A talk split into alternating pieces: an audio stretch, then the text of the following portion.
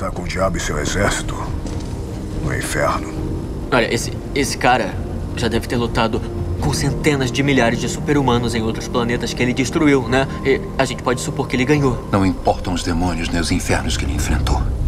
Ele nunca lutou com a gente. Não juntos.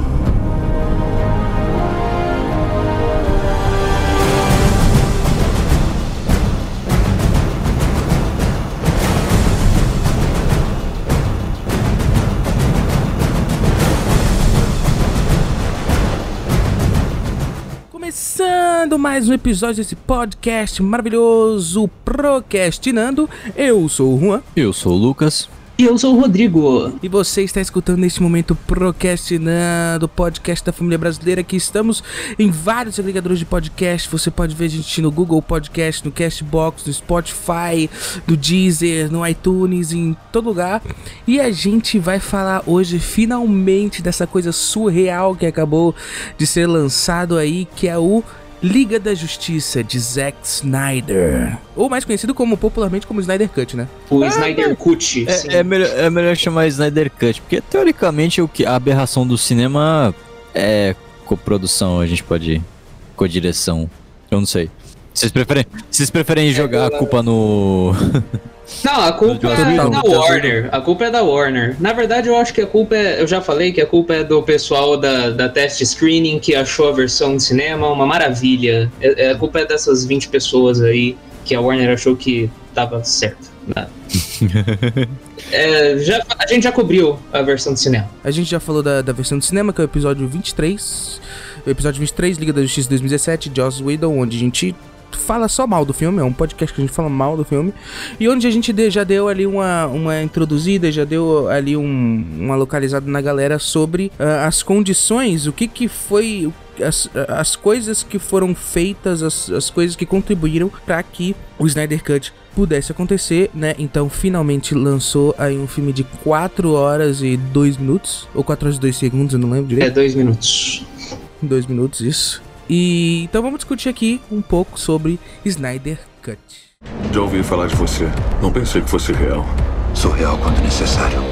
Cara, pra começar assim, é, eu, eu já queria falar o quão impressionante é de diferente de um filme pro outro. Muito. É, Aliás, Não, tipo assim, eu até entendo. Eu, eu depo- após assistir o Snyder Cut, eu entendi o que as pessoas estavam querendo dizer com. Ah, é a mesma história, pra que lançar esse filme, não sei o que. É realmente é a mesma história, o esqueleto tá ali. Mas, cara, como tem tanta coisa. Eu gostei pra cacete. E tem tanta coisa incrível que a galera editando esse filme na versão de Joss Whedon e falando, gente, vamos tirar isso aqui, vamos cortar isso aqui. é, tem coisa a que. parada é assim, o filme, no caso, a mesmo esquema do que saiu no- da versão de cinema, só que ele é mais rico em narrativa, Uhum. a versão do Snyder. Acho que umas três vezes a gente poderia dizer mais rico que aquela versão.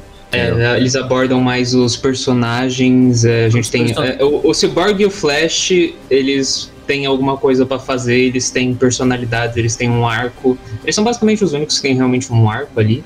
Ah, tipo, é um bom trabalho, sabe? De verdade na, na história deles. Lógico que essa versão é cheia de exageros, assim como a gente disse lá no, no, no episódio de Tenet, né, que era um filme total Christopher Nolan, Snyder Cut é total Zack Snyder, a máxima potência, o que é muito compreensível. Ah, eu acho que sim e não. Sim e não. Acho que sim e não. É, porque na, na época da. Aí eles estavam. O Snyder estava abordando isso de uma maneira um pouco diferente, sabe? Então. É, o Tenet é o filme mais Nolan das no, nolices, das Nolanidades. E o Snyder Cut é tipo. É bem Snyder, só que eu acho que Sucker Punch, aí o Watchmen 300 são, tipo o filme mais Snyder que tem, sabe? Quando você pensa Zack Snyder, eu penso mais na, naquela abordagem dele lá, nas coisas que ele gosta. Esse aqui, a gente vê um pouco de outras coisas, ele dando uma retrabalhada no jeito Cara, mas eu tô falando dele. mais isso porque eu Tá- senti tá- tá mais tanto. comedido. Eu senti tanto as influências desse todos esses outros filmes que o Rodrigo falou nesse filme aqui. Tem tanta coisa que, que eu achei que se refere a- ao, aos outros filmes do Snyder. É, sei lá, sim, uma, sim, o Watchmen aborda, tem uma abordagem similar, mas você vê é, a questão de fotografia até um pouco, ou é, o nível de humor também que ele aborda, porque esse que é o negócio. A Warner falou: ah, vamos adicionar mais humor. O filme tem humor. O filme do Snyder tem, tem, tem piada, sabe? Tem, tem coisa engraçada. é um pouco mais comedido, mas tem, né? Sabe, não é um negócio gargalhar, mas tem coisa lá. Sim, e tem um lance também, por exemplo, uma coisa que passa pela minha cabeça agora, a maneira que ele trata as Amazonas, cara, é totalmente 300. A maneira que ele fotográfica, a, eh, fot- fotográfica, ótimo. A maneira que ele fotografa, que ele lida com as Amazonas, o visual, a trilha que você disse. As Amazonas são espartanas, cara. É, ficou, são as espartanas mulheres. Ele abordou, vamos fazer Esparta com mulheres. E, e foi isso, e funciona, funcionou legal. É, é, eu- a minha definição desse filme é tipo, é sólido, sabe? Eu não, eu não fiquei impressionado, eu não fiquei, tipo, que nem o Juan, que o Juan pirou, assim, ficou, ah, caraca, esse filme é incrível. Eu fiquei, esse filme é, é- é bom, sabe? Eu tava com a expectativa tão merda, e eu mesmo quis fazer eu ter expectativa zero, pra, porque é isso que se aprende com sendo fã da DC. Expectativa zero sempre. É porque aí tudo só pode ir pra cima. não, não tem como me decepcionar. Eu fiquei, ah, é legal. Como mais pra baixo quando você tá no fundo do Eu- poço, né? É, Tem como. Eu, eu fiquei, eu realmente fiquei surpreendido, cara. Como o Rodrigo também, eu não. Eu não tava querendo Snyder Cut. Eu acho que essa parada da internet eu achei mó besteira, tá ligado? O filme já foi uma catástrofe, então esquece isso. Mas é, me surpreendeu mesmo, cara, porque é, é, é definitivamente, como diz o cara, definitivamente é um filme. Sim, é um filme. Definitivamente é um É filme. ok, sabe? Eu tenho, eu tenho, eu peguei uma bronca do Snyder, né? Uns tempos, muito por causa do Batman vs Superman, mas essa versão ele provou que funciona. Entendeu? Acho que já pode até jogar na boa, pode substituir, porque você acaba se importando com os personagens. Existe um pouco de profundidade ali entre eles. Cara, você termina o filme falando, eu queria ver a continuação disso. Também, até porque o filme promete uma continuação épica. E Eles dão Dicas duas de dicas passagem. aí. Uma delas Mas que com certeza não assim, vai pra frente. Não adianta nada você dar dica pra uma série que você fez não gerou interesse no público, entendeu? É, mas o No público caso, tá no caso, no caso da tá? versão do, do, Joss, do Joss Whedon, sabe? Aí, Teve uma galera que ficou, mas assim, o filme tinha tanta cagada, eh, tinha tanto problema que, entendeu? Esse aí não, saca? Parece que o negócio tá completo. Sim. Apesar de dizerem que tem versão, tem umas outras versões aí, né? Tem uns outros cortes, tem um corte de duas horas e meia, parece. É, só que são os, é os cortes que. É que o estúdio eles queriam diminuir a duração, sabe? O filme, o grosso do filme Uhum. que, que, que a gente vê é 3 horas e 34, sabe? O resto é meio que os teasers pra sequências aí que não são lá, tipo, necessário. Mas o filme mesmo é 3 horas e O 34. epílogo ele tem por aí, né? Meia hora de duração. É, os- é que os créditos já tem tipo 10 minutos. A cena do sonho e do Caçador de Marte tem tipo uns 10 também.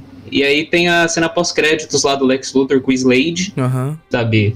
Isso aí é- seria o pós-créditos lá no, no filme, provavelmente, no- na versão que se fosse lançar. Sim. Então, o Snyder ele foi, ele foi diminuindo a duração do filme pra ele lançar no cinema, porque o estúdio queria diminuir. E não é muito comercial você lançar um filme de três horas e pouco mesmo. Então, tava certo ele de tentar diminuir e aí lança essa versão aí no, no Blu-ray, que nem ele fez antes. Tipo, nada. Uhum. É isso que, vendo o filme, eu fiquei. Onde é que a Warner viu tanto problema pra querer tirar isso, fingir que nunca aconteceu, sabe? Não, É, o, não faz sentido pra mim. O que eu cheguei a ver alguns caras comentando, principalmente o pessoal do Red Leather Media, é que Uhum. esse filme ele teria funcionado no cinema até em 4 horas, cara. É só você dividir parte 1 e 2, entendeu? É, é, é o intervalo, que é, o Snyder disse que quando, se esse filme fosse lançar no cinema, ele ia ter o intervalo na marca de duas horas, ia ter um intervalo de 10 minutos, ia tocar a trilha do filme lá, ia, tá, ia ser classicão, sabe? Tipo, o vento levou, É, Spartacus, David Intermission bem grande. Já ouvi falar de você. Não pensei que fosse real. Sou real quando necessário. Eu queria abordar um pouco também sobre a maneira que ele tratou cada personagem em relação da versão do Joss Whedon, cara. Porque o Aquaman é outro cara, o Cyborg é outro cara, nem precisa mais de, de, de filme solo, saca? Uhum. O Flash também, ele. aquela coisa insuportável. Ele ainda continua meio chatinho aqui, lógico. É, ele é meio, é meio xarope, Só né? É que meio já deu uma melhorada, na minha opinião. É, é tone down, sabe? Diminuiu o nível de. Não tem brunch, Sim. não tem piada de brunch. Exato. Não Ele tem. É uma Batcaverna! Olha só, uma Batcaverna. É, o nível Sheldon, no caso, diminuiu. Eu ia falar, não tem Sheldon, mas, tipo, o Ezra, a interpretação do Ezra Miller é, é irritante mesmo, então não tem muito o que fazer. A diferença é que o Snyder conseguiu diminuir isso, né? No corte. Sim, e É, ele saiu de um Sheldon Cooper e virou meio que o Rony Weasley dos filmes do Harry Potter. É, Ficou meio, ficou meio essa vibe quando que o Rony Weasley dos livros ele não é tão cômico quanto nos filmes, então ficou meio essa, essa parada aí do Rony, sabe? E vendo esse corte, a gente viu realmente o quanto o Ray Fisher tava certo de ficar, tipo, furioso, né, mano? Não, O Ray Fisher tinha todo direito de ficar puto da vida, dou total apoio pra ele, porque a para... a- o Cyborg foi de longe a minha parte preferida do filme. Tipo, eu nem sou. Eu, pra mim, o Cyborg não é membro da liga, mas a história dele nesse filme é do caralho. O arco todo dele é emotivo, tem. É, eu anotei aqui umas coisas. É, eu não lembro os detalhes, mas eu lembro que quando eu assistia, eu fiquei. A jornada do Cyborg é tipo a jornada do Superman. Eu não lembro os detalhes, porque eu só vi esse filme de quatro horas uma vez.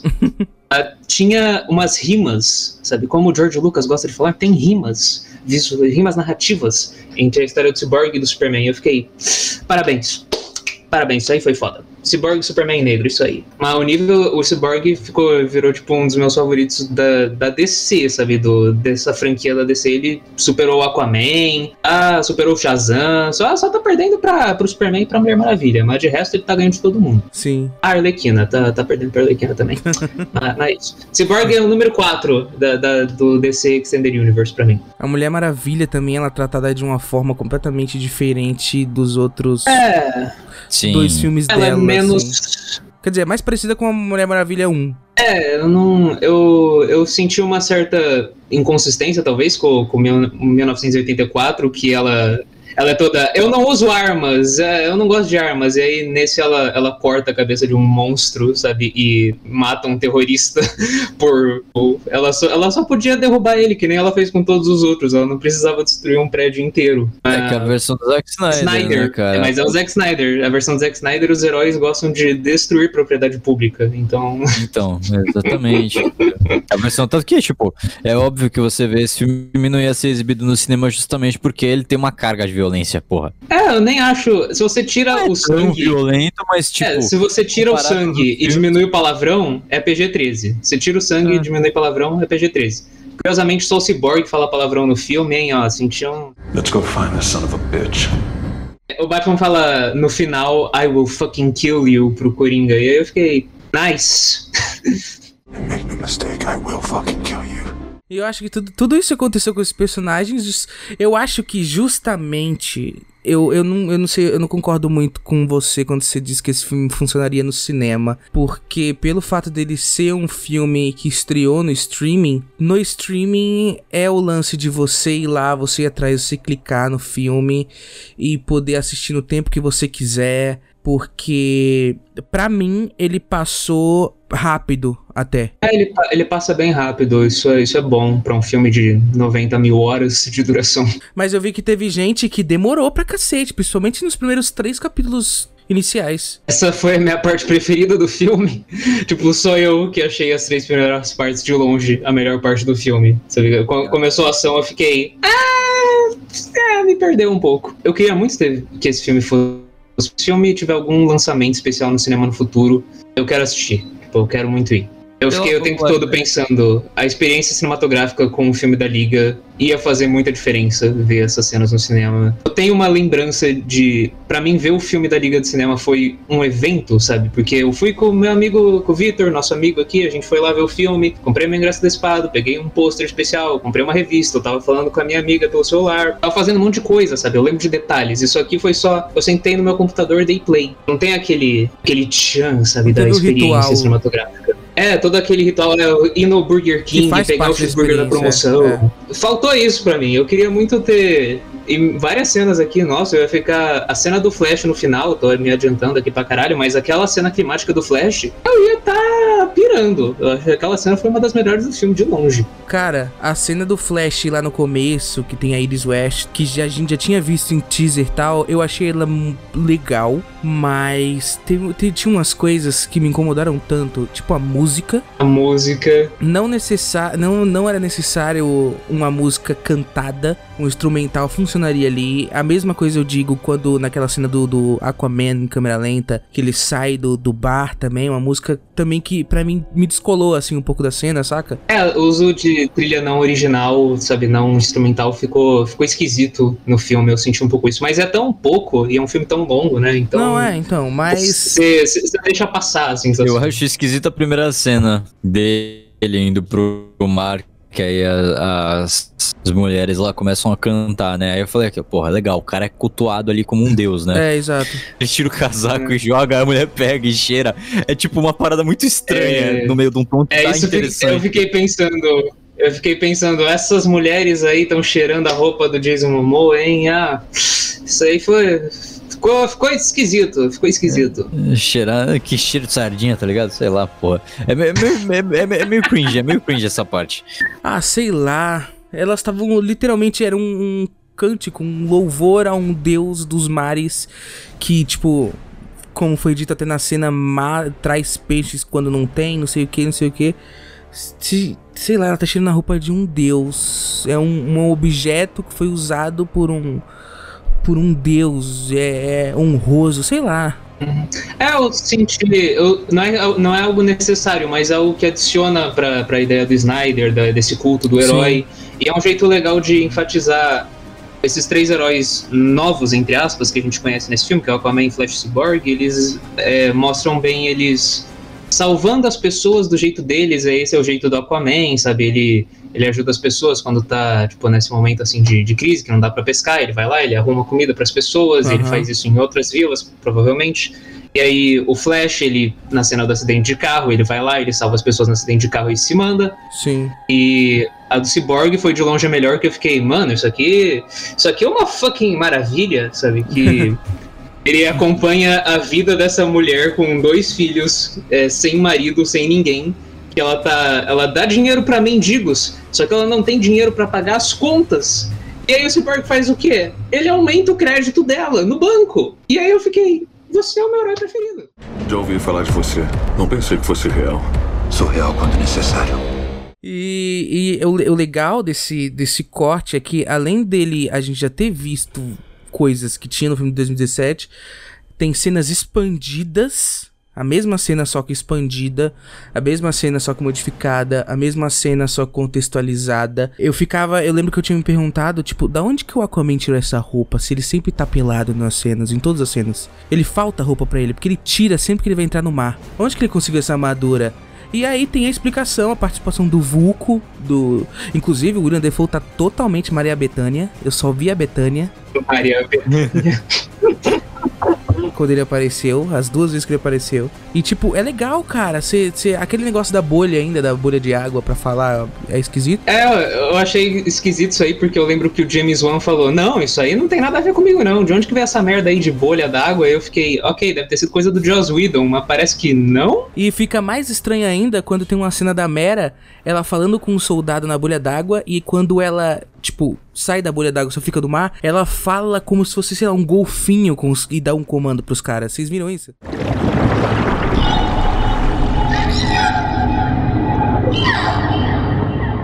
Eu vi, eu percebi que ela só.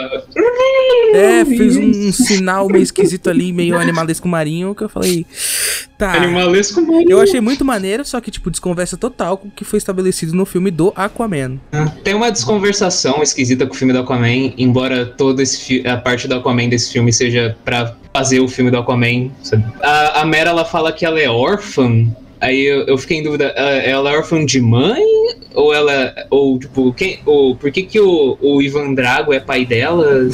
Eu fiquei confuso com isso. Tinha um lance também, eu achei. Assim que eu vi, eu lembro que eu achei estranho o soldado falar com ela na bolha de ar.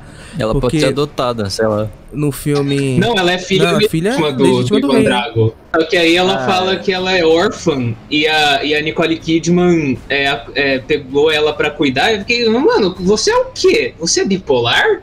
É Amber Heard, cara. Amber Heard, verdade. Prova o quê? Nossa, pode crer. Meu Deus. É, treta, hein? Treta, treta, treta.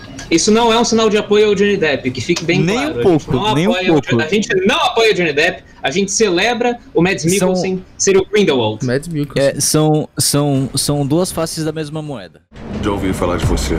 Não pensei que fosse real. Sou real quando necessário. Falando, continuando falando sobre alguns personagens, foi bem legal, cara. Eu gostei muito da introdução do, do Caçador de Marte. É, a, Ela a é primeira cena. Mas ela é meio doida, né? Eu sei que teve uma galera que fala, nossa, o Snyder é meio machista, porque na versão do Joss Whedon, a, a Lois, ela tinha seguido em frente, ela tava trabalhando e agora ela... Na verdade, a Lois não tava trabalhando. Não, na versão do Joss Whedon, tô falando. Si- Sim, na versão do Joss Whedon ela tava, ah, eu só escrevo as matérias X é, fofinha, sabe? Isso não é, isso não é trabalho. E o arco dela no filme da Liga, que eu, eu analisei o filme da Liga eu esqueci ele todo.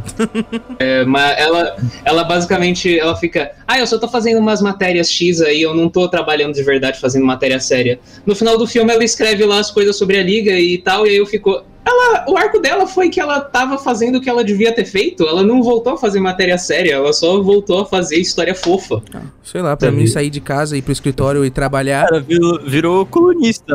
lá, pra mim ela tava trabalhando. É, é, é, eu acho mais interessante o luto, sabe? Passou quatro meses, ela tá grávida. A visão de pessoas que acabaram de sair da faculdade e não tem expectativa de emprego, qualquer coisa é lucro. Então acho que é por isso que eu.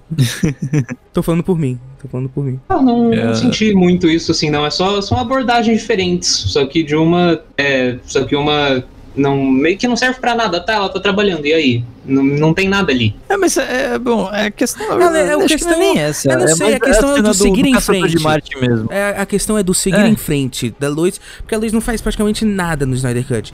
Então, o seguir em frente é significativo pra um momento de luto, pra um momento, enfim. Mas no Snyder, eu, para mim, eu acho que funcionou mais. Aliás, aliás, aliás, aliás, é, fazer um parênteses aqui. É, é- muito visível o lado pessoal do Snyder no filme. É no filme inteiro. Uhum, É sim, esse sim. mesmo assunto, entendeu? sim, sim. Ele vai guiando através da forma, o O luto, luto e tal. perda, Cara, é um retrato de Família, tudo que ele seguir em passou. frente.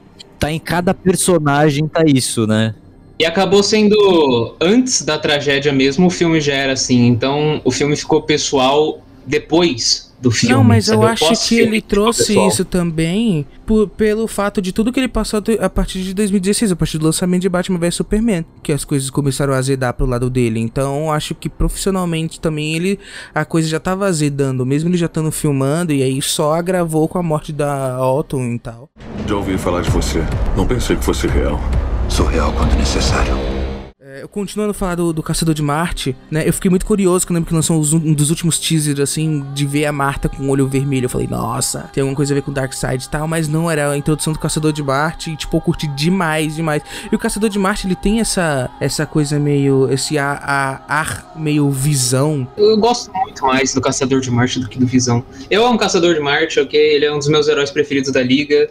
A introdução dele eu achei. Ah, eu acho que corta a cena. A cena da Marta com a Lois tem uma certa emoção que com o Caçador de Marte eu acho que perde um pouco. Mas a cena final É dele lá porque- nos créditos fica. fica ah, legal, ele vai- ficar com a Liga. E é o, é o general Swanwick. E eu fiquei, tá, tá. É porque Beleza. é muito estranho, cara, porque a conversa que ela tá tendo é uma parada muito Pessoal, pessoal, é. assim, É. tipo...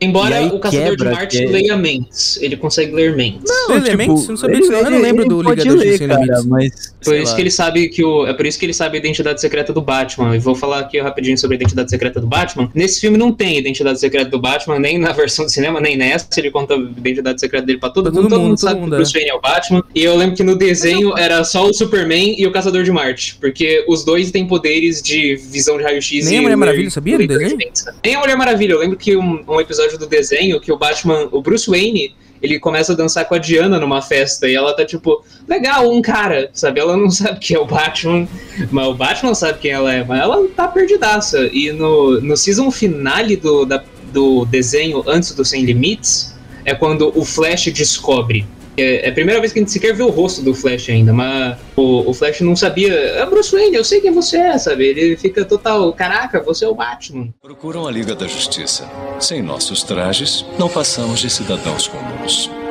Ô, que isso? Dá um tempinho aí. E aquele papo de identidade secreta? Aqui, eu confio em vocês, mas eu não sei se eu tô pronto pra. Wally West, Clark Kent, Bruce Wayne. Metido. Eles esconderam todo mundo. Nesse filme aqui, o Batman, ele tá todo. Eu ajo com base na fé e não no raciocínio. Verdade. Eu fico, você não é o Batman! Você não, você não é o meu Cara, Batman! assim, todo, todo mundo ali, ele tem que ir atrás do pessoal, ele já vai saber, vai atrás da identidade deles, entendeu? Então, tipo, é uma parada meio de confiança mútua, entendeu? Todo mundo tem algo a esconder. O Alfred mesmo duvida muito do Bruce Wayne, né? Será que você é a pessoa certa de estar fazendo isso? Você não consegue. Eu, eu- apesar de ter achado esse Batman quando tá de trás de muito Batman, quando tá Bruce Wayne eu não achei tão Batman o suficiente. Porque o Batman descobriria tudo. O Batman. A única coisa que eu gosto do Batman no Joss Whedon é ele ter usado a 2 como arma secreta, porque aquilo foi meio. Pra, pra mim, foi meio imprevisível. Eu lembro quando eu assisti no cinema essa cena, esse trecho específico, e lembrar do Superman falando Batman vs Superman, você é meu mundo. E ter me emocionado e tal. Isso eu achei legal. E aqui não tem isso, né? Que é outra parada. É, que ela, ela, ela tava perto, sabe? Ela já tava ali perto, ela viu ele e falou: Meu Deus, tá ligado? É, é compreensível. Eu prefiro a versão do Snyder. Não, também. Eu também. Todo mundo prefere a versão do Snyder. não, tem, não tem uma pessoa que prefira do cinema. Cara, e o Lobo da Steppe, mano? Ele tá Ah, melhor. Dark Souls. Ele tá Ele melhor. saiu- Ele saiu de mal renderizado a Dark Souls. É, ele, ele tá. Eu Com a gostei. armadura A, a armadura dele tá bem feita e o rosto dele. Ele ainda é meio superficial, só que eles têm um bom trabalho de luz e textura e emoção. Ele, dá, ele exprime mais emoções, ele articula mais. Sabe, no. no no antigo ele era um papelão pra mim. Ele era tipo, você botou um papelão que não faz nada, que é só um papelão bi- bidimensional É, e mexe com voz ele por aí, jogo. era a mesma, sabe? É que é bem. É bem. Mas aqui ele tem mais. É bem direto, assim, o objetivo dele, né? Ele quer voltar pra casa, ele quer tomar, retomar o posto que ele já tinha. Então, É, a motivação dele não é lá essas coisas. Eu não achei tudo isso. Eu ainda acho ele mais um, um super capanga do que um vilão. mas acho, Mas perto do que tinha antes, porra, é, é- é poderoso chefão perto do Mas, que tinha antes. eu- na minha opinião, acho que todo o entorno, apesar de ser simples, acho que todo o entorno, assim, que dá estrutura pra essa motivação dele, eu acho que sustenta bastante, porque é um cara que ele tá procurando voltar a ser o que ele era, é um cara que tá sendo duvidado ali pelo Desaad, é um cara que precisa é, se acertar com, com o Darkseid, tipo, é o Darkseid, tá ligado? Tem um lance ali de traição, ele que descobre que é o planeta Terra que tem a, a A equação de vida. vida, né, o que daria pano pra manga pros próximos filmes, né? Então, eu curti, é um é um, um lobo da steppe medonho, né? Ele é fisicamente ah, Impon- imponente, imponente, né? desafiante, enfim, eu, eu curti bastante. Ele tem uma, ele tem uma vibe assim. Eu não, não amei ele como vilão, preferiria outros vilões e tal, mas ele funcionou e a história dele espelha bem o suficiente a coisa da liga, que é esse negócio de se ajeitar com você mesmo, com a sua família, sabe? Que a família dele é os novos deuses e cada membro da liga tá tendo os problemas deles assim, é, deles mesmos ou com as famílias, sabe? O Cyborg com o pai, o Flash com o pai também. Aí a Mulher Maravilha, ela acha que todas as Amazonas morreram. Isso é um negócio que é meio jogado lá. Uhum. A, a Mulher Maravilha tem essa questão, e a Aquaman tem o mesmo arco dele no filme solo, que é, é Trono de Atlantis, eu tenho que ser o rei, ah, meu irmão tá aí fazendo merda, e é a mesma coisa. O Aquaman, o filme do Aquaman inteiro é uma é um capítulo do Snyder Cut, saca? É, eu acho que ficou. é, tudo do Aquaman nesse filme é um trailer pro filme solo, sabe? Não, não tem nada. Não tem nada demais. É o mesmo arco, é a mesma backstory, não, nada novo, sabe? E eu fiquei. No, no clímax, isso é uma coisa minha. Eu achei que o Aquaman não tem muita coisa pra fazer no clímax, ele só soca e espeta e meio que acabou.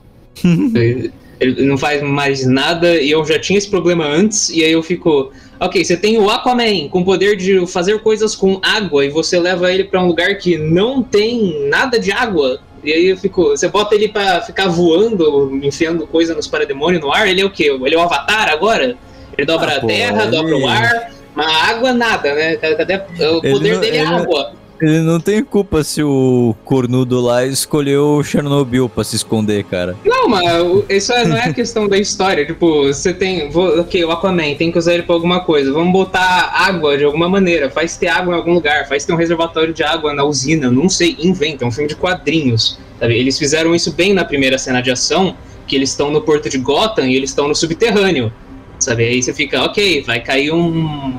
Ah, Um monte de água aqui, ele vai lá, salva todo mundo. Ok, usou o Aquaman pra fazer a coisa que só ele sabe fazer.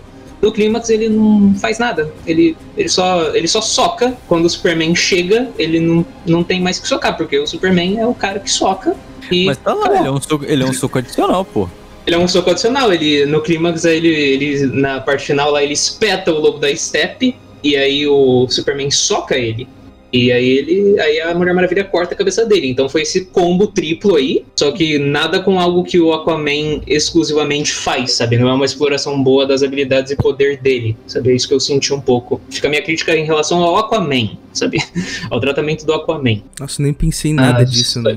Não, eu fiquei isso porque todo mundo fala, ai, o trabalho de equipe deles no filme flui tão bem. Eu fiquei. Não, até porque Não. o Aquaman, ele tem um poder legal ali no cajado dele, de umas ondas que ele lança. Ele faz, faz um, um sônico, sabe? É, Um então, Sonic ele, acho que, se não me engano, tem até uma parte que ele consegue, tipo, potencializar o, o bracelete, o negócio da Mulher Maravilha. Então, sei lá, pra mim funcionou. É, só que não é um poder muito específico dele. O Rodrigo queria E- poder com água, era isso. É porque o poder dele é água, sabe? Só porque o nome É do tipo cara é você- Aquaman. Ah, O poder dele é a fucking água. Ah, mas ele não fica perto de água. Não tem água, usa outra coisa. É tipo você faz o. É, que porra. É tipo você tira o raio do Thor, sabe? É a mesma coisa. Pra mim é a mesma coisa. E só mais uma coisa aqui sobre. É o meu último ponto aí, depois a gente só solta a frente Não, aqui. Só pior o meu último que ponto. você fazendo essa ideologia com o Thor, eu lembrei do Odin falando: Por acaso você é o rei dos martelos? Deus dos martelos? Como que é? Você é Thor, o deus dos martelos?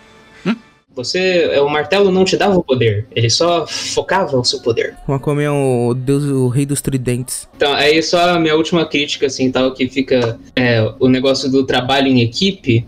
Que eu, teve uma cena que eu guardei no meio aí, nessa cena do Porto de Gotham, na luta, na primeira luta com o Lobo da Steppe, que o Flash diz, isso não é trabalho em equipe, porque cada um ataca é, os bichos lá no seu próprio timing e não tem nenhum planejamento, nenhuma estratégia, nenhuma união ali. Aí eu fiquei, ok, eles começaram algum arco que eles vão ter que aprender a trabalhar em equipe de alguma maneira. E isso não existe.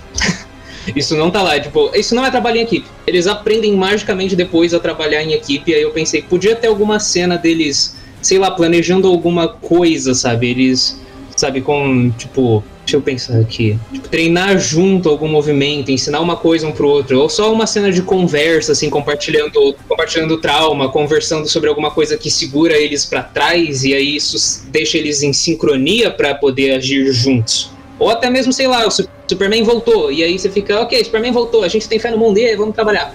E aí não tem isso, eles só magicamente sabem trabalhar juntos e acabou, não tem conflito, sabe? Só eles Tu iniciam tipo isso. sequência ah, isso não é trabalho equipe. X-Men primeira classe? Do Xavier ensinando a galera a usar os poderes? É, isso não é uma má ideia, porque essa é tipo a melhor sequência do filme e é do caralho. Não é tipo aprender a usar os poderes, mas tem algo mais substancial ali, alguma certa prática entre eles, sei lá, tipo, só inventando aqui, sei lá, Mulher Maravilha ensina o Flash a lutar, só alguma coisa pra mostrar eles juntos e se unindo de alguma maneira, trabalhando juntos, além de, então, vamos sentar aqui no computador, saber onde tá a caixa materna e ir embora, blá blá blá, blá e, ah, eu me importo, sabia? Ah, eu sabia sim que você se importa. Tem algo mais ali. Tu falou aí do Superman, cara, eu lembrei daquela cena do. deles decidindo que iam ressuscitar o Superman com a caixa materna. Cara, é totalmente diferente, velho. A nave kryptoniana tem uma câmara amniótica. Seria uma perfeita. Não. Diana, Bruce, não. Você não faz ideia do poder com quem está lidando. mesmo que tenha uma chance mínima de. De quê? De criar um monstro como o Luthor criou? Temos uma tecnologia que Luthor nunca o viu. Superman está morto. Nós não somos o bastante. Falta alguma coisa a cada um de nós. E eu garanto que o Lobo da Steppe não está por aí falando de ética. O que ele quer é destruir o mundo. Tá, tá, mas é pra trazer ele de volta, tipo, ah, que legal, ele voltou, e não tipo, tipo, cemitério maldito. Aí ferrou. Caraca, no outro tinha um conflito e era a Mulher Maravilha brigando com o Batman, não sei o que, não sei o que lá. E aqui é todo mundo concorda e quando, apare... quando o Cyborg projeta o Superman e vem aquela música do Homem de Aço, cara, eu me arrepiei de uma maneira inacreditável. As caixas não pensam em conceitos como cura ou dor, vida ou morte. Elas alteram matéria como o dono quiser. Regeneram, reformam. Reformam? A caixa tem poder para reformar relações prévias entre partículas. Pensando que partículas de matéria não são criadas nem destruídas, as relações só se transformam. Eu sei que tá todo mundo pensando a mesma coisa. Quem vai falar? Porque eu, eu não vou falar.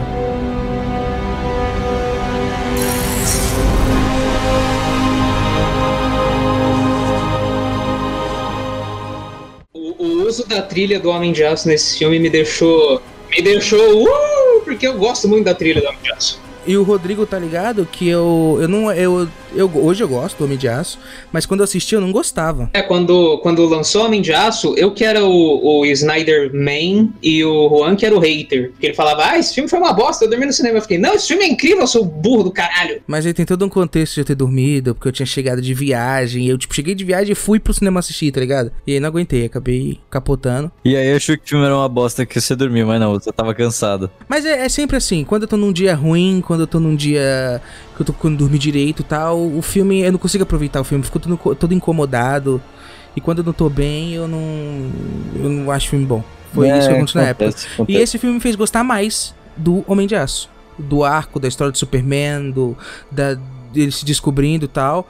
E falando do Superman, o Snyder, o que tinha de legal no Joss Whedon ali, de- daquele Superman que todo mundo gosta de ver, tipo, grandes aços Superman e tal. É, o Superman aqui, ele tá mais. Não é arrogante, eu quero dizer. Eu diria que ele tá sem personalidade alguma.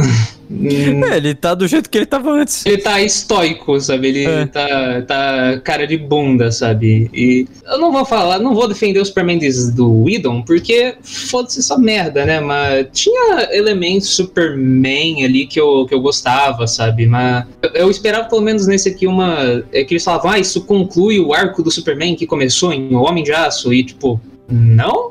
Não tem conclusão alguma? Só, tipo, ele volta, ele derrota o vilão e vida que segue. Não tem nada ali. O, arco do Superman em si nos filmes eu já acho. Eu amo Homem de Aço, ok? Vou deixar bem claro que eu amo Homem de Aço. Mas o arco dele no Homem de Aço é contraditório porque eles falam: você é a ponte de dois mundos. E aí o Zod fala: se você destruir essa nave, você destrói Krypton. E aí ele fala: foda-se Krypton. E ele destrói a nave. E aí eu fiquei: você é a ponte de dois mundos. E você falou: foda-se Krypton. Sabe, tem essa contradição. E o Batman vs Superman não tem nada. É, Não tem, não tem arco nenhum em Batman vs Superman. Já chega. Esse aqui também não tem, não tem nada, sabe? Ficou, ele voltou, legal. E como é que vão acobertar o fato de que o Clark Kent voltou à vida ao mesmo tempo que o Superman? É uma boa Ah, pergunta. Conversa com, com Perry White já era. Não, chama o Caçador de Marte pra se disfarçar de, de, ah, não, até de Clark porque Kent. Ele. Saiu no jornal, né? Que ele É, tava sa- desaparecido. Saiu no jornal que ele tava morto. Não desaparecido. morto, nem morto. desaparecido. Aí eu já fica. Então, mano, chama o Caçador de Marte aqui pra, pra, pra, pra impersonar você aqui por uns 10 segundos, mas. É, é o jeito. Que esse cara volta, o outro cara volta também ao mesmo tempo, eles são iguais. Cara, tem uma. Vocês não estão assistindo, mas eu tô acompanhando o Superman Lois. E tem uma cena no primeiro episódio muito, muito bacana. O jeito que eles. Que na hora que o Superman vai se revelar pros filhos dele, que ele é o Superman. É, é uma piada de sempre o Superman, tipo, como assim? Sendo conhece, reconheceu, o cara só tá usando um óculos, não sei o que. Mas no Lois e Clark, eles usam uma linguagem tão interessante do. que até é meio místico do Superman tirando o óculos. Eu não sei explicar, é só, só vendo. Mas eu me lembrei muito do.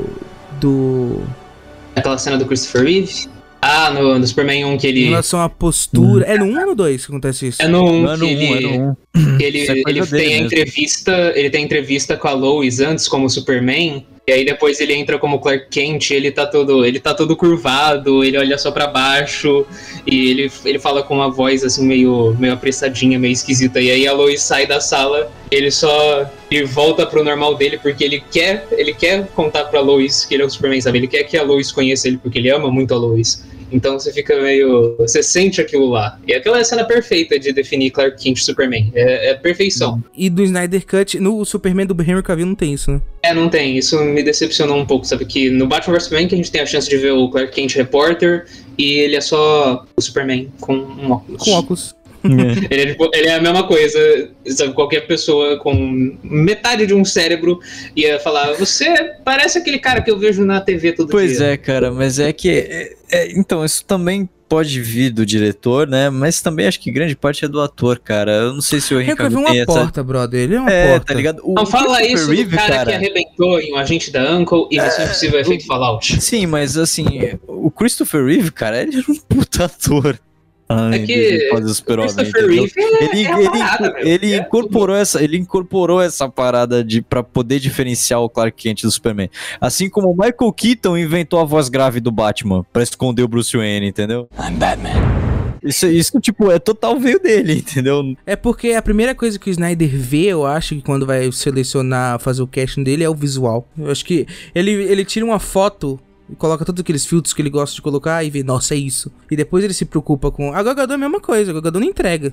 Nunca entregou. Com a, com a Perry Jenkins eu acho que a Gal Gadot funciona, mas no Zack Snyder eu já, já não sinto muito não isso. É que eu, eu acho ela tão um fiasco no, no 1984 que, principalmente nas partes dramáticas, é, é sofrível para mim. Ela tá, eu acho, eu acho, eu não, eu não, eu não, eu não, eu não consegui enxergar a, a Gal Gadot. Todo mundo fala, nossa, ela é uma Mulher Maravilha maravilhosa, não sei o que. Nossa, que redundante, né? Mulher Maravilha maravilhosa. Ela. Eu não conseguia enxergar com a Mulher Maravilha depois que eu vi as Amazonas, tá ligado? Que são mulheres gigantes, parrudas, não sei o que. Para mim, qualquer uma daquelas seria melhor, mas. Nesse. Eu não sei se é a maneira que ele fotografa a Mulher Maravilha, mas a Gogador ela tá tão imponente, tá tão. que ela me fez acreditar que ela é uma mulher, a Mulher Maravilha dos cinemas. Eu não tinha. Eu não tive essa sensação até aqui. Tu sabe o que então, é, Então precisou de Batman vs Superman, precisou de mulher, dois Mulher Maravilha, até chegar o Snyder Cut pra me poder enxergar isso. Nem no Batman vs Superman, que é a mesma coisa, eu consegui ver. É, eu, assim, eu fui. Com o passar do tempo, a gente vai se acostumando. acostumando eu, acho, é. eu, eu, eu, concordo com o Rodrigo que eu acho que a Perry Jenkins consegue extrair mais da Gal Gadot. Até porque, assim, ela não era atriz de início, né? A Gal Gadot era modelo e ela entrou na parada, saca? E ela vai evoluindo de acordo com os filmes, saca? Mas eu acho que, tipo, a Perry Jenkins consegue fazer ela atuar melhor em alguns filmes. É, eu vejo ela no Liga da Justiça, ela acaba ficando meio inferior, assim, em questão de atuação, ela fica meio estranha, entendeu? A, a própria, a própria hora que ela vai, a cena expositiva lá contando a história do Darkseid, porque ela narrando, cara, tipo, porra, podia ser o Ben Affleck narrando aquilo, sei lá, botava a voz do James Earl Jones narrando. O James Earl Jones. ela fica muito estranho ela narrando. Não tem seriedade, tá ligado? Ela tem, tipo, uma pessoa tentando ser séria, só que tá estranho. É igual ao Harrison Ford no... No Blade Runner. É, exatamente. Só que a diferença é que o Harrison Ford não se importava. É, o Harrison então, Ford queria cortar os pulsos entendeu? dele. Ai, caraca. Lucas, você tá botando as suas próprias experiências no Harrison Ford. É, eu entendo ele, eu entendo ele, cara. Ele, ele nunca gostou do que ele faz, ele só faz isso pelo dinheiro. É, O Harrison Ford ele desistiu da vida depois que ele fez o Holiday Special de Star Wars. Sim, sim. Também conhecido como o 11 de setembro do cinema. Já ouvi falar de você. Não pensei que fosse real. Sou real quando necessário. Cara, chegando naquela sequência final da luta contra o Lobo da Steppe, eu achei sensacional. Tudo. O Cyborg aparecendo no Superman, a, a função do Flash. A função do Flash é o maior elogio que eu tenho pra sequência. A sequência em si é similar, mas o. A, Até a função do Batman, que ele nem tá junto com a Liga nesse momento do final, assim, Ah, ele tá lá fora. A função do Batman continua, tipo. É, função, né? Você, você, você tá ajudando aí, sabe?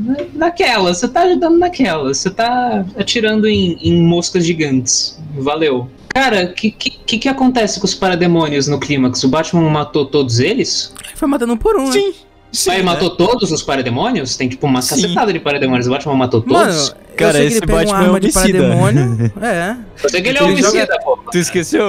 São vários aliens gigantes, ok? Não são um bando de, de bandido carequinha com família, sabe? Ah, mas o cara jogou, o cara jogou o Batmóvel para demônio, meu irmão. Ele cara jogou, o Batmóvel, ele jogou o Batmóvel em carros com pessoas, sabe? Então. Então pronto. Mas é que eles não mostram o fim do exército de parademônios, sabe? Então eu fiquei. O que, que aconteceu com, com, todos esses Ah, filhos da puta aí?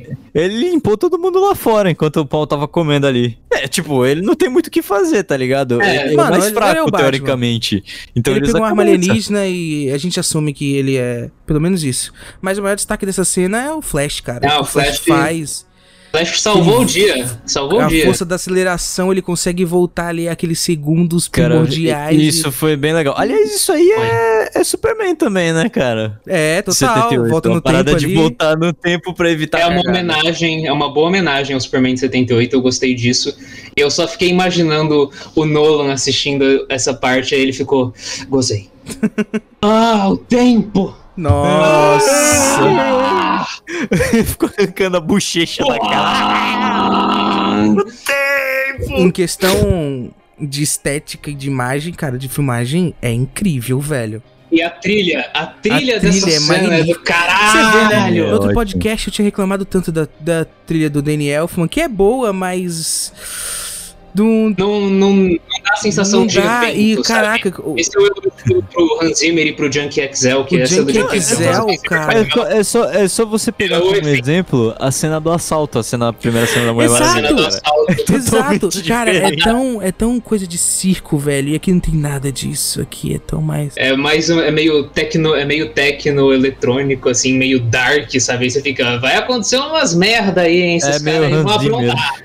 É Hans Zimmer, porque o Junkie XL, o Junkie XL é da mesma escola Hans Zimmer, sabe? Eles são a Hum. mesma trupe.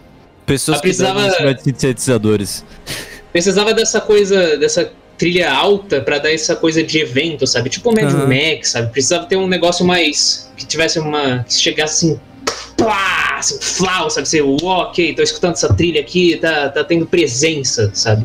A do Danny Elfman apaga, sabe? É tipo, ah, apagou. E a assim, cena pô. do Flash, a gente compara, principalmente esse final, Flash na batalha final do Joss Whedon pra batalha final do Zack Snyder, cara, pelo amor de Deus. E toda aquela parte do, do, do Cyborg se reconstruindo, do Superman se reconstruindo, é visceral, é animal. E a maneira que o Cyborg enxerga as caixas maternas também, tipo, como, sei lá, demônios internos. É que aquele, aquilo lá não é a mãe do Lobo da Steppe? Não tem um negócio assim que são é as... boa bondade?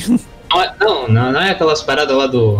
É, são três Não, sei que é uma criaturas... história da mãe. do- São coisas de Apocalipse, é isso que importa. São coisas de Apocalipse que estão dentro das caixas e aí é, ele tira isso. Isso me lembrou aquelas. Lembra daquelas mulheres lá do, do Hércules, sabe? Que elas têm Exato, olho, que exato, vê exato, o futuro. Hum. Ele me lembrou essa parada, porque o Snyder ele gosta de botar essas paradas de mitologia grega nos filmes, assim tal. Por isso que eles só lutam com monstros gigantes, sabe? Eles lutam com o Apocalipse, eles lutam com os parademônios, com, com o Lobo da Steppe, porque parece o Minotauro, parece as Fúrias, então tem essa, esse aspecto muito grego ali. Ele tá indo na fonte também, né? Uhum. Ele vê mais como essa coisa mitológica e religiosa do que, tipo, de uma maneira mais tradicional. Ele vê dessa maneira que às vezes funciona pra mim, às vezes não. Esse aqui fica, ficou, ficou legal. Eu gosto mais da parada sci-fi do Homem de Aço, sabe? Essa, essa abordagem me, me apetece mais do que essa, essa super fantasia meio Senhor dos Anéis, sabe? Eu gosto do- da ficção científica raiz mesmo do Homem de Aço. Já ouvi falar de você. Não pensei que fosse real. Sou real quando necessário.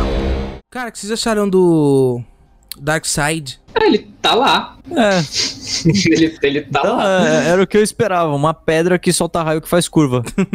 É, ele matou o Aquaman tem, né, quando o, o Cyborg ele vê o futuro lá, quando ele, ele faz, ele conecta o pendrive lá dele, ele vê o futuro e a Mulher Maravilha e o Aquaman estão mortos e é o Darkseid que matou o Aquaman. Então, Hum. tá, uau. E aquela cena reaproveitada do Homem de Aço, hein, Rodrigo? É, eu não, não gostei disso Ah, aí mano, não. pra mim não gostei disso aí não. faz. Sabe, tanto fez como tanto faz, não precisava Ah, mas tá lá, o né? Não precisava quis, reutilizar não quis a frame voltar pra refilmar, meu irmão? Não é que ele não quis, é que a Warner não deixou. Ah, é, eu vi um assunto aí que a Warner tinha falado não refilma nada, e A ele Warner- foi e filmou, cagou, né? É, ele filmou uma, sabe? Porque acho que foi tipo, ah, vamos, vamos dar osso pro cachorro aqui, né?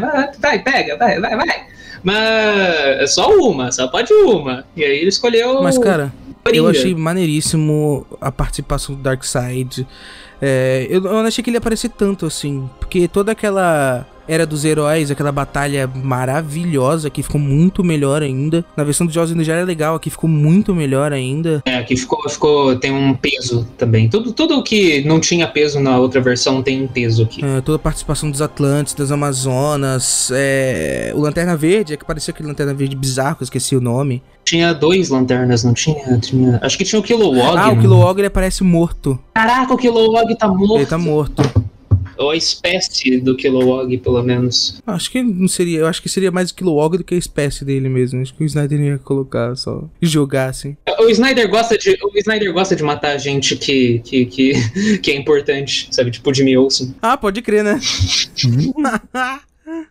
Já ouvi falar de você. Não pensei que fosse real. Sou real quando necessário. O epílogo. E aí, o que vocês acharam? Ah, eu gostei do epílogo porque eles botaram a Amber Heard pra ficar segurando mochila e um, dois galões de água e um tridente, e aí eu fiquei, tá pagando os pecados, hein? É... Por que, que Amber Heard tá no deserto, sabe? Eu achei tosco ela ficar carregando as garrafas d'água. O, o, o Ah, epílogo sentido, do né? Ela deserto, não- eu achei... Ela não. Eu sei, só que ficou engraçado. Ficou engraçado. Por que, que o Aquaman não levou o galão d'água pra, pra batalha de Chernobyl?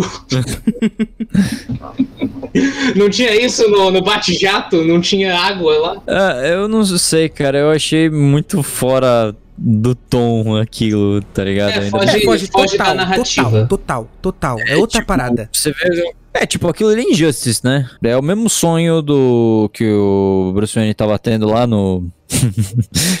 no Batman vs Superman, que a gente até completa ao final, Sim. né?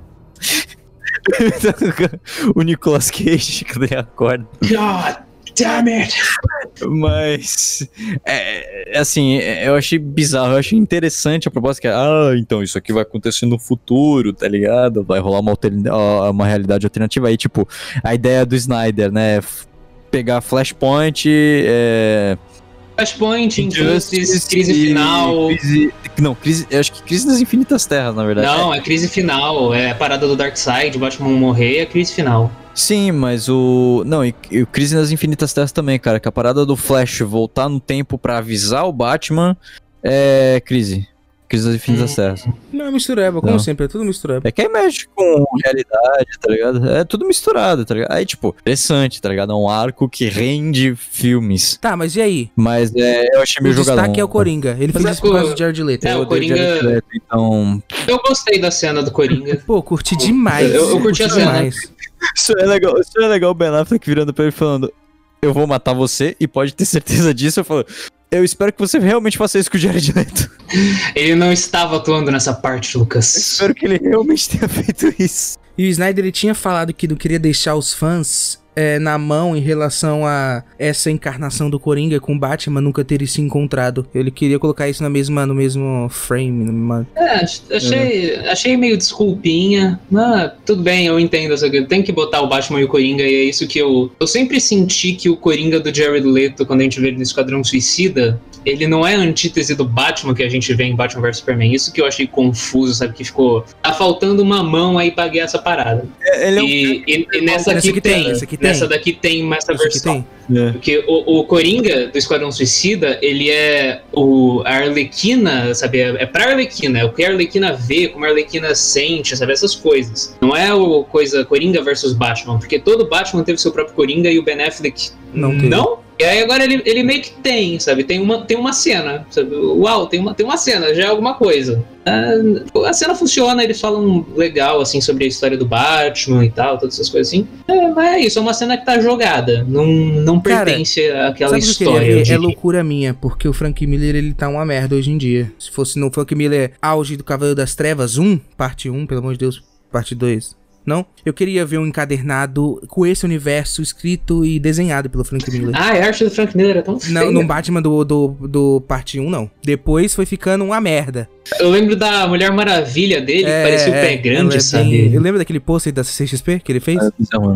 É, a Uhum. gente viu esse pôster e fiquei, "Ah, parece um pé grande, coisa, coisa feia. Então, se cara." fosse, tipo, acho que Calaveira da Céu, que é 82, alguma coisa assim, né?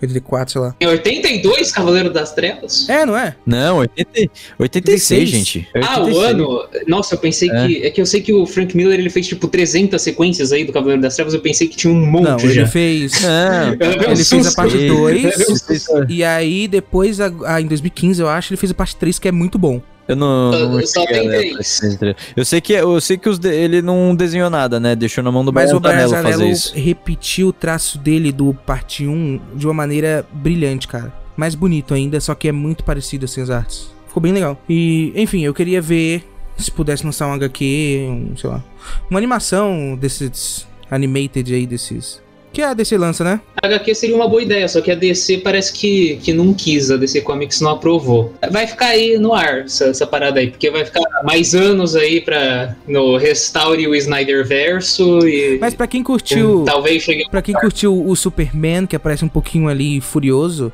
sei lá, vai jogar Injustice. Espera sair o É. Superman vs Esquadrão Suicida, não vai lançar o jogo agora, PS5? Que o Superman é o vilão? Ele que é o vilão no jogo do Esquadrão Suicida? Mas é, o, o Esquadrão Suicida que são os vilões. Não, você entendeu. Ah, que mania que as pessoas têm de transformar o Superman no vilão, né, cara? É um fetiche, é, quase Cara, um ele, fetiche, é, ele é né? escoteiro, meu. Tipo, é, Escoteiro. é, não, tá ligado? A ideia é do que deixa o cara, sabe? O cara fala pra você tomar Deixa suco gente- de laranja, meu. Nem se a gente ler uma história em quadrinhos em que um cara super poderoso não tenta matar a gente. É, deixa a gente ser feliz, pô. Mas já tem muito disso já. É, e ninguém tá cansado. Eu não tô cansado de ver o Superman bonzinho. Eu gosto do Superman Eu bonzinho. também gosto. escoteirinho. Ele tem, ele tem mais nuance do que o Superman do Snyder. O Snyder fala, ah, eu faço isso porque eu não gosto do Superman escoteiro, porque ele não tem nuances. Ele tem mais nuance do que o teu, cara. Tem, tem muito É, então. mais. E o prólogo, o é prólogo, o epílogo, ele é mais mais um sonho do Batman, que tem a cena do Caçador de Marte, né? Gratuitaça. E o Ben Affleck nessa cena, ele tá magrelaço, né, cara? O Ben Affleck, é, ele tá. é, acabei de terminar com a Ana de Armas, estou muito triste. Eles estavam namorando Não mesmo? como há três dias. Tava. Sim, eles, eles namoraram. Ele namorou um ano com a Ana de Armas e aí eles terminaram. a E ele lá, tava enchendo a cara de donuts. É, ele tava comendo muito É, isso. Então ele devia estar. Cara, eu terminei aqui com a cana de armas, então me dá, me dá, me dá um, me dá um passe aqui. Vamos fazer um take só. Aí eu volto pra minha casa, dar uma choradinha, assistir um garoto exemplar, sabe? Nossa senhora. Assistir garoto exemplar depois de terminar o namoro é uma ótima ideia. Mas foi legal, foi legal. Esse finalzinho aí. É, foi, foi- foi legal. Sabe? Esse é o consenso do Snyder Cut. é, Foi legal. Eu não, não pirei, não. Não sou, não sou fã do Snyder. Já ouvi falar de você. Não pensei que fosse real. Sou real quando necessário. Liga da Justiça, de Zack Snyder. Foi um filme que eu adorei, assim. É um filme que ele é feito para um nicho, o nicho fãs de Zack Snyder. Foi um filme que me agradou bastante. Lógico que tem ressalvas e outras coisas e tal. Mas é uma pena, na minha opinião, uma pena que não vai, tipo, ter continuação disso. É, É, vai ser eu- difícil. eu- Vai ser difícil. A gente depende, cara. Assim, pela forma como isso tomou a mídia e foi um frenesi do cacete essa, esse filme. Sei lá, pode ser que eles venham a querer tentar, sei lá, trazer o Snyder de volta pra tocar só os filmes da liga, entendeu? Aí deixa na mão dos outros diretores, faz que nem faz o esquema Marvel, entre aspas. Pode ser que sim, pode ser que não. A, gente não sabe, a Warner é isso aí, os produtores são uns canalhas, ah, então. então, é isso que eu quero entrar agora. Por quê? Porque o filme termina com a dedicatória, né? For Autumn. O que, que eu queria dizer? Eu acho surreal um filme da maior equipe de heróis antes de Vingadores dominar os cinemas, né? Mas Liga da Justiça talvez seria o mais reconhecível, assim. As pessoas sabem o que é a Liga da Não, é Justiça. a maior. É a maior. É a tá, maior É maior. É, é tão estranho uma empresa como a Warner Bros., como a DC Filmes, tentar construir um, um universo cinematográfico e o filme principal, o filme que é seria o símbolo dessa, dessa sei lá, primeira fase, não sei se ele dividir que nem a Marvel, ser um filme tão com uma veia tão forte de um diretor, um filme que é tão pessoal para esse diretor, um filme que foi feito da maneira que esse diretor quis, um filme que foi dedicado à filha desse diretor. É, são tão coisas pessoais, é tão tanto que o filme se chama Liga da Justiça de Zack Snyder. É uma coisa tão própria de um cara que até parece às vezes um projeto solo e tipo assim, dá pra notar o quanto que a Warner perdeu a mão ao olhar para o universo cinematográfico da Marvel, que é uma coisa é, contínua, uma coisa que deu certo, uma coisa, sabe? Não, sim, sim, sim. Eles não se preocuparam em criar uma visão própria do próprio universo deles, que, tipo, é tão até mais rico que o da Marvel, da... e preferiram copiar. o- É, é padrão de indústria, né, cara? É assim, tá ligado? É, os caras, eles entraram em É não perder sabe? tempo, entendeu? É, não perder compreensível, tempo, é dinheiro. mas eu, eu vejo esse filme e aí eu fico. pô, tá, ele, ele con- consertou, entre aspas, os erros que ele cometeu, sabe? Então, pô, não precisava ter feito o que eles fizeram. Isso que eu, que eu acabei tirando. É, é- esse era pra ter sido realmente o filme Sim. que, que era pra ter lançado em 2017. Não exatamente assim. Porque ele não ia sair exatamente assim. Ah, é, não tinha que mudar nada, sabe? Era só cortar pra 2 horas e meia, 2 horas e 40, sabe? Eu E é achei, isso. eu, eu amei esse filme, adorei esse filme. Quero, vou comprar o Blu-ray aí, participei da campanha, quero ter na minha coleção. Mas, de certa forma, é até um, um retrocesso pra empresa. Porque depois saiu é, Aquaman, que deu super certo e tem uma certa fórmula. Depois saiu Shazam, que pelo seu orçamento deu certo. Também tem uma fórmula. Tipo, eles tiveram que voltar tudo isso pra coisas que deram certo pra poder lançar esse filme aqui e entregar só isso, vai ser só isso aqui, não contem continuações, não. É, Vai, também vai ter agora essa campanha aí, é, Restore the Snyderverse, né? E eu acho.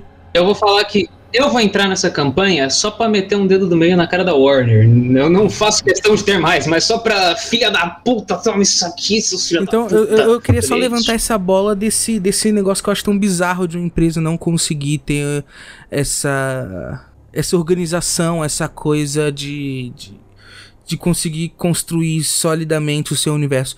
E, e é uma empresa que. Foi tudo apressado, É, foi cara. muito apressado. Foi tudo apressado. E, e, É, e pra é, esse é. corte aqui, deu tudo errado pro, pra hora do lançamento, né? Questão de vazar o filme, questão de. No dia 17 já tinha vazado ele inteiro pra download em torrents da vida. Tipo, deu tudo errado entre aspas, né? Porque foi o filme mais visto do streaming.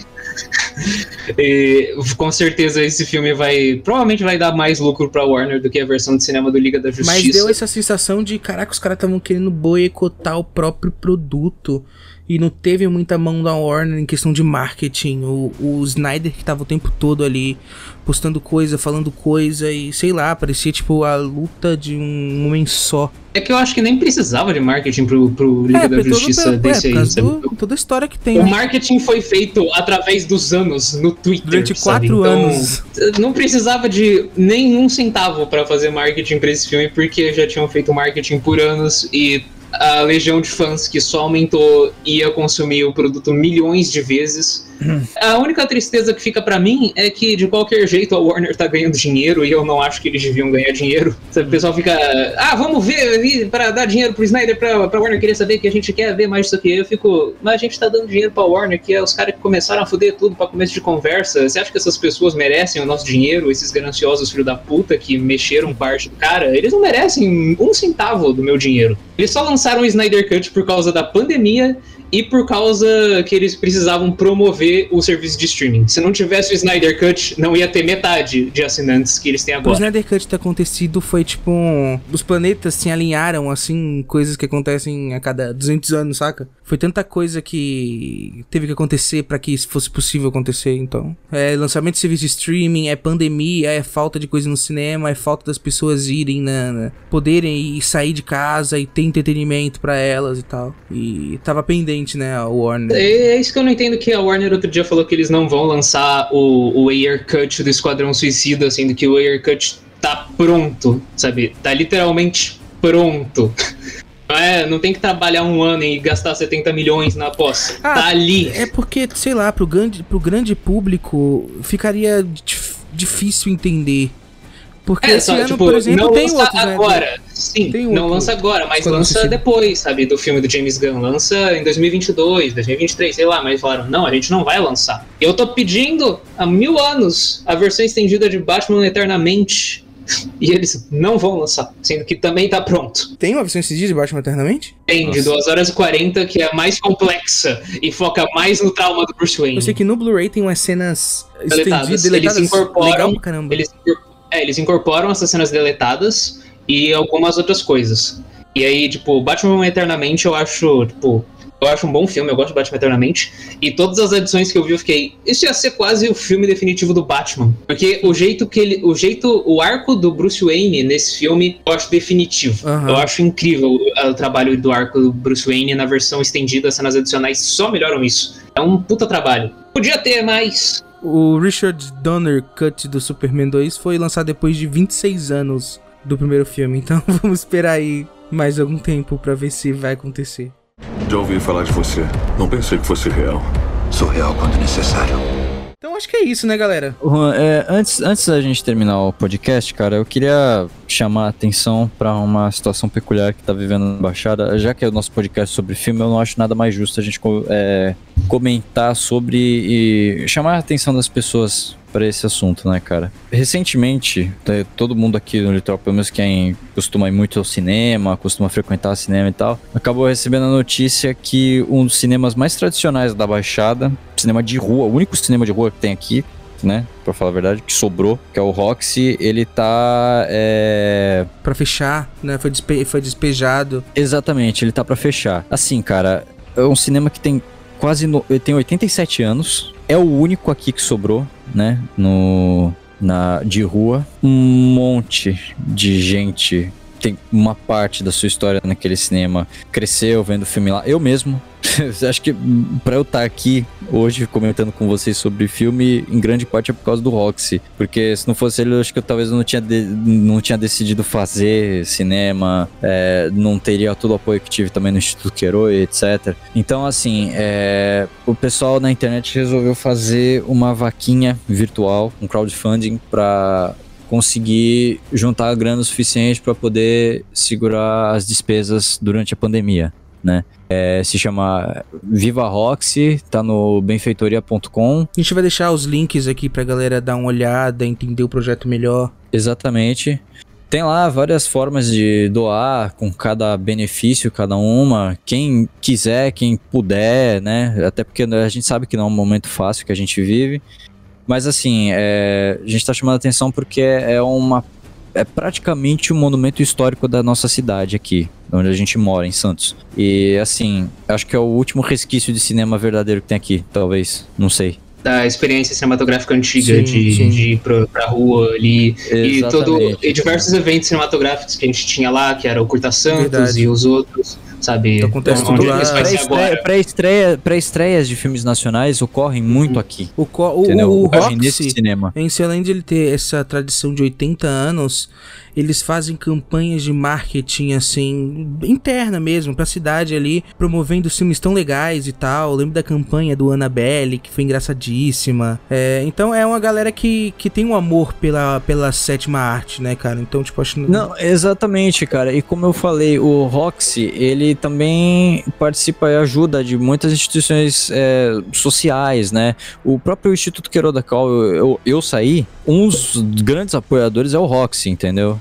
Que liberava o espaço pra gente poder exibir nossos filmes na tela grande, entendeu? Foi numa dessas exibições que eu decidi que eu queria fazer cinema, que eu queria levar isso pra minha vida. Um monte de outras é, jovens que participaram, crianças, ou até mesmo que não fazia parte do instituto, que ia lá só ver filme, entendeu? Então, assim, Uhum. é um pedaço histórico familiar de cada pessoa aqui dessa cidade. Então, eu pedir essa ajuda pra vocês. A gente não tá ganhando nada com isso. Não, foi totalmente espontâneo agora. É, a gente não É, tem eu não ideia, o Lucas só mandou. Eu nem, eu nem, eu nem avisei eles, na verdade. Eu lembrava que eu precisava falar sobre isso e tô aqui falando pra vocês que é não, não deixem o que sobra de cultura nesse país morrer. A gente já tá tão sendo ameaçado assim, a a- principalmente desses dois últimos anos, da maneira que as pessoas consomem filmes, né, com os streamings, com mais isso acontecendo, é bem triste. Então a gente tem que dar uma força, a gente tem que faz parte da história, enfim. Os links vão vão estar aqui pra você entender o projeto, pra você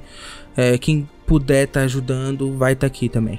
É isso aí, gente. Então é nesse clima de luto. Eita, que metalinguagem.